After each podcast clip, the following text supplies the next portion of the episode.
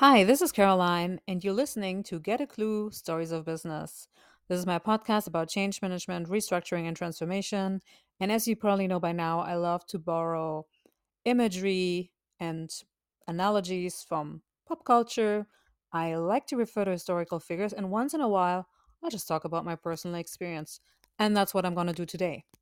So, two days ago, I had a sales rep visit me. The person was a representative from a big German telecommunications company and wanted to reiterate their sales offer, which consists of installing glass fiber and faster Wi-Fi. Keep in mind, that wasn't the first time that somebody from this company had paid me a visit. The other time, only three weeks ago, consisted of another class, uh, another representative, um, ringing the doorbell and informing me of the endeavor. I asked a couple of questions about the project timeline because I wanted to make sure we wouldn't have to wait too long for this particular service to be implemented. And I ended up with an email describing all of the services, which quite frankly, I still haven't read because I like to take my time. And as a customer, I think I have the right to do so. So that experience on Tuesday was so helpful because it encouraged me to reflect back on a time in my life when I worked in London in two thousand seven and two thousand eight as a strategic senior research analyst for an American company called the Corporate Executive Board. Before we talk about my experience in London in two thousand seven and two thousand eight, I want to share with you some of the faux pas that this particular sales rep on Tuesday committed. So first of all, he did not introduce himself properly. Then he used informal language with me instead of formal language. Keep in mind that in German, there's a difference between formal language, so saying Sie to somebody, or informal language, which consists of du. I usually tell people that they're supposed to talk to me in formal language. And on Tuesday, I certainly had to make my case. I said to that particular person, I'm forty-six years old, I'm an experienced professional. I never talk to people in informal language when I don't know them personally. Then another faux pas that occurred was just the point of entry or how the conversation then ensued, because the sales rep then told me about the fact that they're installing glass fiber and that they want to make sure that this doesn't impact my access to the driveway. Actually, the wording was different. The wording was like, it's not gonna impact access to your driveway. The third issue I had with how this entire customer interaction happened on Tuesday was the mere fact that the sales rep tried to put pressure on me by saying that I only have until the twentieth of January, so another ten days to make up my mind. I said, I have all the information. I want to read this when I have time. I'm going to make my decision based on the information. I really don't appreciate when anybody tries to bully me into a sales closure. That's the information I was able to extrapolate from this encounter on Tuesday. Now, let's talk about how sales is done well. When I worked for the Corporate Executive Board in London, I worked as a senior strategic research analyst. The Corporate Executive Board, which by the way since has been acquired by Gartner, focused on providing best practice research and benchmarking to members of the C-Suite, so high-ranking executives, C E Os, C O Os, C T Os, C H R Os, you name it. That's a very demanding crowd, right?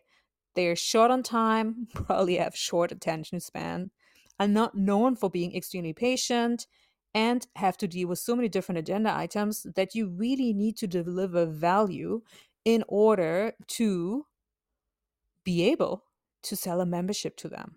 Keep in mind, the price tag of C E B's membership was quite reasonable and they delivered a lot of value.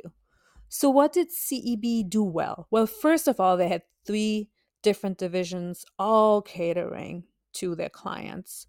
Research, account management, and sales. Something else they did very well was to have processes in place and scripts. When I interacted with senior executives, I had certain guidelines to adhere to, for instance, to carry out root cause analysis, ask the right questions, understand the pain points. In a similar vein, the account management team had scripts to adhere to for welcome calls, for ninety-day calls, for one hundred eighty-day calls, and for membership renewal calls. That was also true for the sales team. And what was so successful and effective about C E B is that they had a lot of credibility because they talked to potential clients, peers all the time. They knew about strategic challenges in real estate, in technology, and strategy because their membership shared those types of issues with them. So credibility and being able to narrate your customers' peers' pain points helped them make a sale. They also had highly trained moderators for the senior executive retreats. So overall, there was a very strong sense of client is king, and also of we have to get these processes right, otherwise we lose a chance of selling to this particular senior client.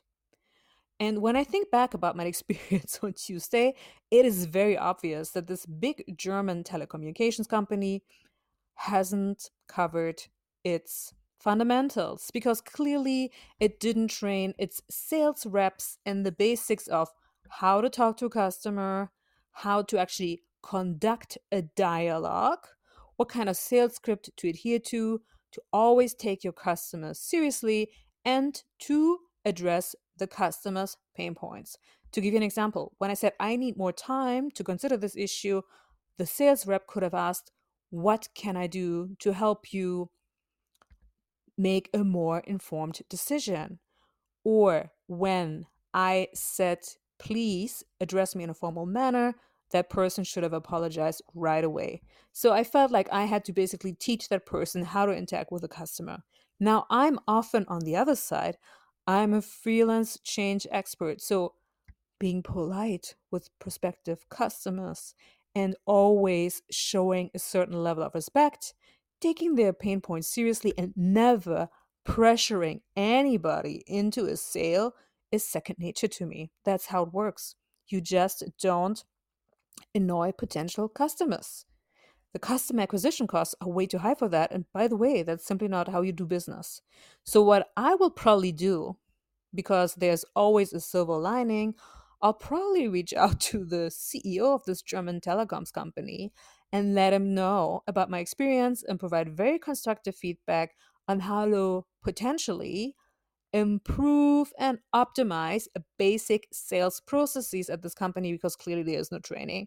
Clearly there is no capacity building when it comes to taking on, I think, maybe diamonds in the making. I mean, in this case, maybe this particular sales rep who might have a good understanding of certain technical issues, but then certainly don't know how to interact with customers. So much so that I will most likely not purchase this particular service. And even though big corporations have a certain, you know, market size, it doesn't mean that they're immune to reputational issues or immune to maybe me posting about my experience, tagging them and saying, guys, this is not okay. I find that especially dinosaurs in, you know, um, a particular market segment, and by dinosaurs I refer to big corporates, do not pay enough attention to getting the basics right. Ultimately, that's going to negatively affect their market positioning and reputation. And we don't want that. We're in it for the long game. So that was my little lesson and insight and experience about basic sales etiquette and training, and making sure you have a very thorough process and how to not do it right, And I'm extremely grateful because it reminded me of that experience in two thousand seven and two thousand eight when I worked in London for the Corporate Executive Board. And even though back then, sometimes I really didn't like my job, I learned so much during my time serving this particular company, in particular about sales processes and how to be a very good research analyst. What do you do when these types of encounters happen to you? Do you provide people with constructive feedback right away? Do you also sometimes just send a message to customer service or even reach out to the C E O to let them know that they could optimize their sales processes?